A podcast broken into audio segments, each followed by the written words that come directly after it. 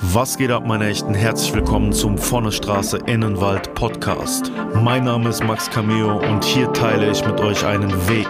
Ich war in meinem bisherigen Leben sowohl ganz unten wie auch ganz oben. Auf meiner Sinnsuche habe ich mich dazu entschieden, ein Leben im Einklang mit der Natur zu führen. Diese Geschichte und viele weitere wirst du hier hören. Es wird nicht immer leicht, aber ich garantiere dir, es wird dich inspirieren.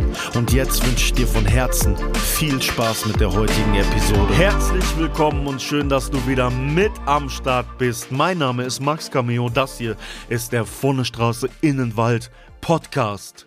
Ich habe in den letzten Episoden mein Leben erzählt, meinen Weg von der Straße in den Wald und werde es auch jetzt weiter tun. Wenn du das, was ich hier mache, supporten möchtest, dann würde ich dich bitten, diesen Podcast zu bewerten. Das hilft mir sehr viel und ist für dich nur ein kleiner Schritt. Also mach es jetzt oder mach es, nachdem du die Episode gehört hast. In den letzten Wochen und das habe ich schon öfters angesprochen auf meinen ganzen Kanälen, wird rigoros in unserer Umgebung überall abgeholzt. Und ich rede nicht von Abholzung von toten Borkenkäfer, Fichtenflächen, sondern dadurch, dass die Holzpreise so gestiegen sind, wird rigoros überall in Buchen- und Eichenbeständen rumgewildert wirklich rumgewildert. Man sieht es nicht nur an Autobahnen, Landstraßen, wo rigoros ganze Abschnitte abgeholzt werden, sondern vermehrt auch in den letzten Wochen, wenn ich im Wald unterwegs bin, in den Wäldern.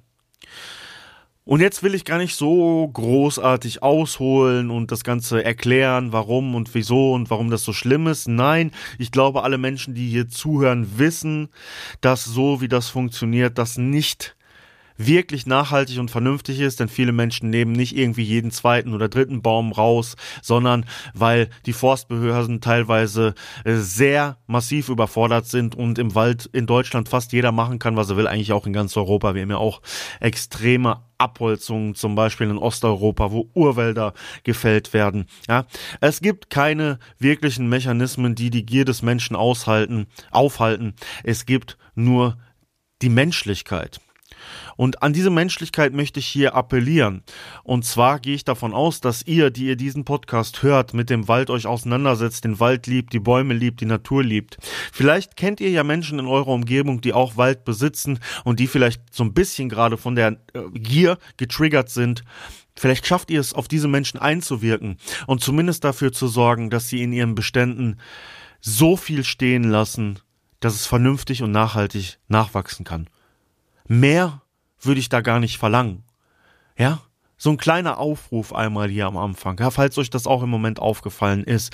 Lasst uns versuchen, unsere Stimme zu erheben, lasst uns versuchen, auf Menschen einzuwirken, lasst uns versuchen, dieses Thema mehr in die Öffentlichkeit zu bringen, mehr Sensibilität dahingehend bei den Menschen zu fordern, damit wir unseren Rest unseres Waldes, unserer Wälder noch erhalten und auch Wirtschaftswälder vielleicht zu gesunden Wäldern ausbauen können.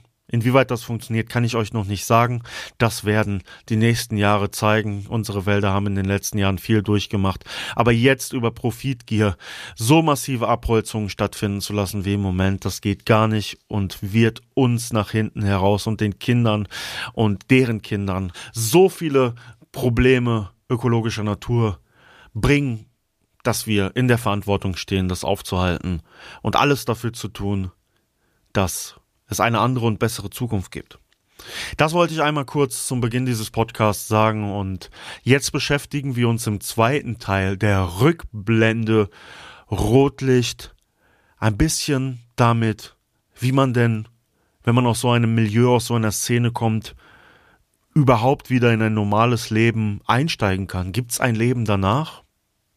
Bevor ich über diese Frage sinniere, möchte ich aber noch mal ganz kurz über so ein paar grundsätzliche Abläufe sprechen, damit einfach grundsätzliches Verständnis hier dafür da ist, wie die Dinge funktionieren. Denn ich war über längere Passagen meines Lebens ein Teil des Ganzen. Wenn du auf der Suche nach einem unvergesslichen Erlebnis mit der Natur bist, dann ist Natur und Survival genau das Richtige für dich. Konzepte, die ich entwickelt habe, um Menschen näher an die Natur zu bringen. Von Tages-Survival-Kursen über Outdoor-Übernachtungen bis hin zu Baummeditation und Kräuterwanderungen. Natur-survival.de oder klicke in der Podcast-Beschreibung auf den Link. Ich freue mich auf dich und weiß, wovon ich spreche. Wir haben in Deutschland unterschiedliche Modelle in denen das Geschäft mit der käuflichen Liebe funktioniert. Dazu zählen zum einen Wohnungen, aus denen gearbeitet wird. Das ist in den letzten Jahren sehr modern geworden, sehr viel mehr auch geworden. Dann haben wir ja klassische Betriebe, Nachtclubs hm? und dann haben wir Großbetriebe, Clubs, in denen man saunieren kann. Dafür sind sie ja dann doch eher nicht bekannt, dass da das große Saunaerlebnis stattfindet, sondern eher andere Sachen. Und wir haben klassisch Laufhäuser, so wie sie in vielen Städten in Deutschland zu finden sind. Ganz bekanntestes Beispiel nicht in Deutschland, aber Amsterdam, da wo vielleicht jeder schon mal gewesen ist. Und das Ganze ist natürlich ein großes Geschäft, bei dem es um viel Geld geht. Und hier möchte ich erstmal mit einem Mysterium aufräumen, das immer noch umherschwirrt, wer denn eigentlich da das meiste Geld verdient. Mit Sicherheit in den 80ern, 90ern, vielleicht auch noch früher, äh, war das große Geld teilweise auch bei den Menschen, die sozusagen in den unteren Stufen in diesem Gewerbe tätig sind ja, zu finden. Also das große Geld gab es dort teilweise auch noch zu verdienen, aber das hat sich mit gerade viel Einfluss aus Osteuropa hier auch ohne Wertung genannt, äh, verändert, dadurch, dass Preisstrukturen sich sehr weit nach unten katapultiert haben. Und im Grunde genommen sind die Menschen, die in diesem Milieu noch wirklich Geld verdienen, die Leute, denen entsprechende Clubs oder wie auch immer gehören. Ja, also das muss man einmal ganz klar sagen, dass da die, die Kette nach unten ähm, sehr weit reicht und im Grunde genommen nur in diesem Bereich dort oben wirklich das große Geld zu verdienen ist. Es sind teilweise auch Investorengemeinschaften, die zum Beispiel in wirkliche Großbetriebe wie das Pascha in Köln zum Beispiel dann ähm, finanzieren würden. Also ich weiß nicht, wie es ist, aber ich weiß, dass es bei, bei manch anderen Betrieben so ist, weil man grundsätzlich von Banken meistens nie Kapital dafür bekommt, zum Beispiel einen solchen Betrieb zu machen. Da muss man entweder sehr rigoros tricksen oder man findet sich mit verschiedenen Investoren zusammen und kann dann so etwas umsetzen. Das birgt natürlich auch dann wieder dahingehend die Gefahr, dass sich gewisse äh, Interessensgruppen auch dort zusammentun, um größere Betriebe zu übernehmen, zu kaufen. Und äh, ja, so entsteht dann teilweise auch Konfliktpotenzial. Trotzdem muss ich aus meiner Erfahrung sagen, dass, sagen wir mal, in dieser oberen Ebene, von der ich jetzt gesprochen habe, schon wirklich teilweise viele ähm, wirtschaftlich, professionell, geschäftstechnische Leute äh, arbeiten. Ja, das sind keine Leute, die auf den Kopf gefallen sind und ähm, die irgendwo weiß ich nicht, äh, jeden Tag im Fitnessstudio stehen und äh, Hanteln heben und äh, äh, dafür darauf stolz sind, dass sie mit einem AMG durch die Stadt fahren und äh, den Auspuff dreimal äh, laut drücken können. Ja, das sind wirklich teilweise wirkliche Geschäftsleute, ähm, die daraus ein Geschäftsmodell gemacht haben und dieses auch, weil es in Deutschland legal ist, äh, dann legal betreiben. Ja, und dann fällt tatsächlich wirklich ähm, die Kurve dann nach unten, wo sich dann sozusagen die ganzen Leute rumtummeln, die versuchen so zwischen dem zu überleben und äh, in diesem Milieu, das meiner Meinung nach auch inzwischen viel mehr Schein als Sein ist, dann da, da rumstiefeln, ja. Mit all den Faktoren, die dann da äh, hinzu gehören. Ja, dass es teilweise Konfliktpotenzial gibt, weil nicht mehr so viel ähm, Geld da ist oder dass ähm, ja man es einfach, wie ich schon auch in der letzten Folge gesagt habe, nicht mehr schafft, so dieses klassische Bild aus den aus den St. Pauli-Zeiten, da irgendwelche Leute, äh, die mit äh, 15 Frauen zusammenarbeiten, irgendwie sowas funktioniert halt heute alles nicht mehr und ähm, ja, dahingehend hat sich das strukturell definitiv verändert und ist meiner Meinung nach wirklich auch teilweise anders als das Bild, äh, was die Gesellschaft da noch im Kopf hat. Ja, das ist einmal so ein kurzer Abriss und wie gesagt, es ist halt ohne Wertung, Leute. Ich erzähle euch das einfach nur hier aus meiner Erfahrung und äh, versuche das so, neutral wie möglich wiederzugeben. Die andere Sache ist, ähm, wie funktioniert denn so ein Betrieb im Ablauf? In den meisten Betrieben ist es so, dass in verschiedenen Schichten gearbeitet wird. Ja, meistens gibt es eine Tages- und Nachtschicht. Und ähm, da ist es auch so, dass äh, manche Frauen je nach ihrem persönlichen Befinden auch sich das ganz genau auswählen. Ja, es gibt Frauen, die arbeiten gerne in der Nachtschicht, die haben keine Probleme mit dem, ähm, was einem dort dann auch vor die Nase läuft. Also sagen wir mal, ja, häufig dann eher alkoholisierte Personen, ja, wenn, wenn jetzt Fußballspiele waren oder so in Großstädten dann, ja, da muss man dann schon auch ein bisschen ähm, für, dafür gemacht sein, irgendwie, dass man, dass man dann darauf Bock hat.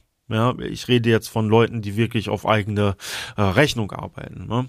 Ähm, dann haben wir noch eine Tagesschicht. Ich sag mal so, da findest du teilweise auch Menschen, die schon wirklich länger in diesem Milieu arbeiten, ein Stammkundenkreis auch sich ähm, irgendwo angehäuft haben und relativ entspannt in dieser Tagesschicht dann arbeiten können. Ja, und dann gibt's natürlich auch Menschen, die mehr Druck haben und vielleicht auch in den Schichten mal wechseln oder da mal durchmachen, ja, oder auf dem Zimmer schlafen. Sowas gibt es natürlich alles, ja. Ähm, je nachdem, wie die Person auch persönlich aufgestellt ist. Wie lange ist man da schon drin? Äh, wie viel Schaden hat man auch persönlich dadurch genommen? Äh, mit wem ist man vielleicht auch zusammen, falls da noch jemand hintersteckt? Wie viel Druck bekommt man von außen? Ja, all das wirkt darauf ein. Aber so ist einfach die grundsätzliche Struktur, die dort herrscht. Ja, und dann wird einfach ganz einfach praktisch Miete bezahlt an die Person, die das Zimmer ähm, oder ähm, das den Nachtclub oder wie auch immer zur Verfügung stellt. Und äh, da kommt es meistens ganz drauf an, ähm, wie groß der Laden ist, was, wie viele Kunden kommen da am Tag, was für Potenziale sind da, wie viel kann man da verdienen. Äh, in Laufhausstraßen ist es meistens so, dass ein Zimmer 80 bis 120 Euro irgendwo kostet. Also zumindest ist das mein Stand. Ich weiß jetzt nicht, ähm, wie das jetzt äh, nach äh, der Pandemie ist und ähm, vielleicht mit gesteigerten Kosten durch ähm, ähm, Energiekrise und so, aber das ist der, der letzte Stand, den, den ich jetzt so hatte. Falls du Interesse daran hast, dir ein Tattoo stechen zu lassen, dann schau mal auf der Seite hillsidetattoo.de vorbei. Mein Tattoo-Studio im Sauerland seit über zehn Jahren. Ich und mein Team freuen uns darauf, deine Ideen unter die Haut zu bringen. hillsidetattoo.de oder Link in der Beschreibung. Teilweise ist es so, dass aber auch in kleineren äh, Clubs oder so dann um Geld auch noch geteilt wird, zum Beispiel, weil da einfach äh, eine Miete teilweise nicht ausreicht oder keinen Sinn macht. Ja, da, da funktioniert das ein bisschen anders. Und äh, in so wirklich großen Clubs, sagen wir mal, wo man dann eben in die Sauna gehen kann, da ist es so, dass die Frauen dann auch einfach einen Tag einen Eintritt bezahlen. Ja, genau wie die anderen Gäste auch, zahlt man einen Eintritt, um dort dann äh, der Arbeit praktisch nachzugehen. Und es ist im Grunde genommen rechtlich so, dass jeder Besitzer eines solchen Etablissements sich oder Besitzerin sich davon freispricht, ähm, praktisch etwas mit den Dienstleistungen zu tun zu haben. Denn die Dienstleistungen werden von den Menschen erbracht, die sich dort einmieten. Die Person, die die Räumlichkeiten zur Verfügung stellt, ist im Grunde genommen eigentlich nur die Person, die vermietet. Ja, das einfach mal so ein grober Rundumschlag, um so ein bisschen Struktur zu verstehen. Ja, und jetzt geht's ja so ein bisschen um ja das Leben danach. Ja, gibt's überhaupt sowas? Ja, gibt es Menschen, die äh, dort damit aufhören, vielleicht einfach aussteigen, klingt dann immer so. Gibt ja auch einfach Leute, die das mal gemacht haben und dann damit aufhören, sagen wir mal, wie ich. Ähm, gibt es ein Leben danach? Natürlich gibt es ein Leben danach. Die Frage ist immer, wie, inwieweit hatte das, was du erlebt hast, Auswirkungen auf dich? Ja, erstmal grundsätzlich ähm, die Dinge, die du erlebt hast, der Umgang, wie Menschen miteinander umgehen. Ähm, macht dich das überhaupt noch dazu fähig, zum Beispiel eine normale Liebesbeziehung zu führen, eine Ehe? Und da kann ich aus meiner Erfahrung sagen, gibt es natürlich solche und solche Menschen. Ja, ich habe schon Leute gesehen, bei denen danach alles normal läuft Und natürlich gibt es Leute, die irgendwo nie wieder in ein normales Leben einsteigen können, einfach weil sie innerlich so zerrüttelt sind, dass man überhaupt kein Vertrauensverhältnis mehr zu irgendjemandem aufbauen kann. Und das mag dann auch teilweise natürlich daran liegen, dass man eventuell ähm, von jemandem in dieses Business sozusagen reingetrickst wurde. Ja. Für mich persönlich ist es so, ich habe ja vor den Erlebnissen in diesem Milieu schon viele andere Sachen auch erlebt und gesehen und gemacht und bin ja aufgrund meiner Drogenzeit auch in die Abgründe meiner Seele vorher schon abgetaucht. Das heißt, ich kann nicht unbedingt sagen, dass ich jetzt irgendeinen massiven Schaden in meiner Seele sozusagen davon genommen habe. Das, das ist nicht so. Ja, dass ich wesentlich, und da muss ich auch manchmal aufpassen, auch hier im Podcast, ne, ich versuche das ja neutral wiederzugeben, wesentlich robuster teilweise in meiner Sprache bin. Das kommt auf jeden Fall daher, dass man sich ja in solchen Gefilden dann da umgeben hat. Und äh, dass man natürlich auch, sagen wir mal, mit Dingen, die mit Körperlichkeiten und so zu tun haben, wesentlich entspannter und lockerer umgehen kann, ist, glaube ich, sowohl auf Männer- und auf Frauenseite, wenn man aus diesem Milieu kommt, ähm, ja, auch absolut normal. Ich glaube, es gibt viele Hemmschwellen, die auch fallen. Ja, ich habe ja schon gesagt, dass es auch äh, unterschiedlichste Vertrauensverhältnisse und auch so ein bisschen so ein Zusammengehörigkeitsgefühl irgendwo entsteht, wenn man in diesem Milieu arbeitet. Und äh, da fallen auch irgendwann äh, alle äh, Grenzen, sich irgendwelche Sachen nicht zu sagen, die vielleicht für manche Leute ekelhaft sind. Aber wenn man in diesem Milieu arbeitet, halt ganz normal. Ja, da werden äh, Geschichten ausgepackt, die werde ich jetzt auch nicht wiederholen. Aber das ist halt ganz normal für einen dann sozusagen äh, so sowas zu hören. Und für mich, ja, wie gesagt, das ist wahrscheinlich wie wenn du äh, mal zehn Jahre Toiletten geputzt hast oder auch für, falls hier jemand im Krankenhaus zum Beispiel arbeitet im medizinischen Bereich, ja, das ist dann einfach irgendwann normal für dich. Da denkst du dann auch nicht mehr drüber nach, ja. Da gehst du nicht abends ans Essen und denkst an die Geschichten, die dir irgendjemand erzählt hat oder an die Dinge, die du gesehen hast. Hm? Aber das kann ich ja nur für mich sagen. Ja, natürlich gibt es auf der anderen Seite viele Menschen, die solche Erlebnisse und äh, Dinge, die man erlebt, überhaupt nicht loslassen. Ja, das hat dann vielleicht auch mit einer Labilität zu tun, die vorher schon angelegt war. Ja, und ähm, dahingehend einfach nochmal das, was ich in der letzten Rückblende auch gesagt habe. So, niemand ist dafür geboren. Es gibt kein Naturtalent, mit dem man das machen kann. Und es wird immer etwas dabei auf der Strecke bleiben. Deswegen gibt es keinen moralischen Kompass, den man, den man irgendwo ansetzen kann und sagen kann, so funktioniert das und so funktioniert das nicht. Rechtlich ist es so, dass es praktisch, ja, legal ist, dem Gewerbe nachzugehen und die Legalität hat mit Sicherheit auch teilweise manchen Strukturen den Boden genommen, vielen dann aber auch nicht. Aber ja, ob es richtig ist oder nicht, das überhaupt zu machen und sich praktisch anzubieten. Ja, wer mag diese Frage zu beantworten? Ja. Viele Leute, die sagen wir mal auf Schichtarbeit arbeiten, Kontischicht oder so, ja, was die mit sich machen für jemand anderes, dem deren Firma gehört, das ist, das finde ich fast schon teilweise ähnlich. Ja, es geht im Grunde genommen meiner Meinung nach gar nicht da darüber äh, oder da, darum, ist das jetzt gut oder schlecht zu bewerten, sondern es geht darum, was wollen wir Menschen eigentlich? Was für Bedürfnisse versuchen wir zu befriedigen? Ja? Wonach streben wir?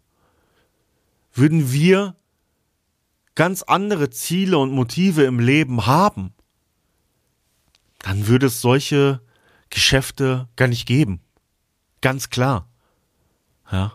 Und das ist mein Schlüssel für mich und das ist meine Wahrheit, würden wir alle ein Leben im Einklang mit der Natur führen, würden wir zur Natur zurückkehren, zu uns zurückkehren. Ja, dann müssten wir uns diese Fragen gar nicht stellen. Wir würden ganz anders, viel vorsichtiger, viel schöner, viel sanfter miteinander umgehen. Ja. Dass es natürlich immer wieder Leute gibt, die aufgrund irgendwelcher Krankheiten oder so ähm, da aus dem Rahmen fallen. Aber wir würden auch mit diesen Menschen anders umgehen. Einfach, weil wir uns geerdet haben. So. Ja.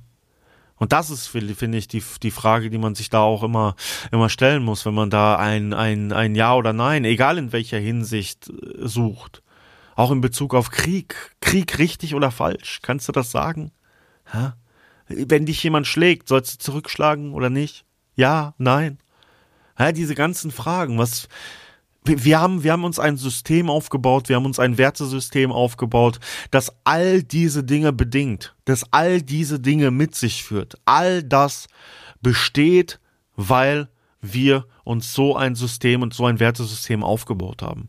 Und würden wir das gehen lassen und zu unserem Ursprung zurückkehren, würde es all diese Fragen nicht geben. So einfach sieht es aus. Für mich persönlich kann ich sagen, dass ich froh bin, dass ich diese Erfahrungen gemacht habe. Ich bin allerdings nicht froh darüber, was mit so vielen Menschen passiert und es gibt auch einige Menschen, an die ich zurückdenke, die ich, die ich kennengelernt habe in diesem Milieu, wo ich mir frage, was aus denen geworden ist. Haben die den Absprung geschafft? Haben die es nicht geschafft? Machen die immer noch so weiter? Ja. Und das beschäftigt einen, sowas nimmt einen auch mit, ja, und da denkt man dann immer wieder drüber nach, aber die Erfahrung für mich, dass ich das alles gesehen habe, dass ich diese ganzen Facetten sehen konnte des Lebens, um dann hier zu sitzen, um euch das zu erzählen, so ehrlich und so frei, dafür hat es sich für mich persönlich gelohnt. Aber das Leiden der anderen, natürlich hat sich das nicht gelohnt. Ja. Und ich hätte mir gewünscht, und das versuche ich ja hiermit zu bewegen, dass wir uns ändern, dass wir uns ändern, wie wir denken, dass wir, dass wir einfach anders miteinander umgehen, damit wir, damit niemand wie ich hier sitzen muss und sagen muss, ich muss das alles erleben und dann bin ich hier zu dem Schluss gekommen. Klasse. Ne? Nein, ist nicht klasse. Ich brauchte diesen Weg. Aber ich wünsche mir für zukünftige Generationen irgendwie, dass sie diesen Weg halt nicht brauchen. Ja, dass sich diese Fragen gar nicht stellen. Ja, dass wir einfach wir selbst sein können, dass wir unsere natürlichen Bedürfnisse, die wir haben, einfach diesen nachkommen können und wir einfach glücklich sein können mit weniger, mit dem, was das Leben dann wirklich ausmacht.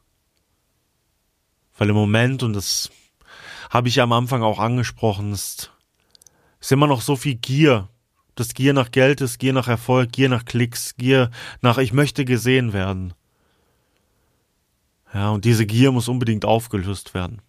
Ja, dieses, auch dieses gesehen werden. Ja, man, wir, wir, wir sehnen uns so stark danach, in sozialen Medien von anderen gesehen zu werden, aber gucken wir uns überhaupt im Spiegel an? Können wir uns rein gewissens in den Spiegel angucken und uns sagen, ich bin, wir sind glücklich mit uns?